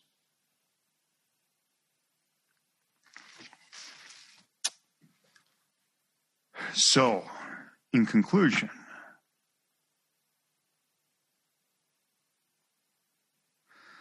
just as it was necessary for the Nephites among the people in the city of Ammonihah to repent and return and enter into covenant with their God, so it is with us. The Book of Mormon prophets all cry out in testimony that the members of the Church of Jesus Christ of Latter day Saints before the coming of Christ in his glory, they all have need to repent and to return, or we are be or we are to be destroyed. And so I would invite everybody tonight before retiring to bed to cry out unto God, to offer up unto him your broken heart and contrite spirit to give him permission to give you whatever experiences you let yet lack to come unto a broken heart and contrite spirit. And just because one has at one time come unto a broken heart and contrite spirit does not mean that one has sustained it. A broken heart and a contrite spirit is something that must be attained unto every day. And if you have not yet received the baptism of fire, baptism of the Holy Ghost, and I would ask you to check with Father if you believe that you have received it, to ask Him to verify whether or not you have received it. Because if you believe you have, but you have not, then you are handicapped. Because without earnestly seeking after, the baptism of fire, baptism of the Holy Ghost, and doing whatever the Lord requires for its reception, it is doubtful that you will receive it. So, if you have not received it, covenant with the Lord that you are willing to receive anything that is required to receive the baptism of fire, baptism of the Holy Ghost, and if you have received it, covenant again with the Lord, with a broken heart and contrite spirit, that you're willing to receive anything that the Lord would see fit to pour out upon you, that you might enter into the rest of the Lord, which rest is the fullness of his glory, that you might be clasped in the arms of Jesus. That you might be able to come back and bear that witness before heaven and earth that you have seen and that you have felt and that you know that Jesus is the Christ, the Son of the Eternal Father, that he bears the marks of our iniquity in his flesh, and that it is by his stripes that we are healed, that we might participate in the gathering out of the strength of the Lord's house on the eve of destruction, and go on that end time exodus that will culminate with meeting up with Enoch, his city, and the establishment of New Jerusalem. In the name of Jesus Christ, amen.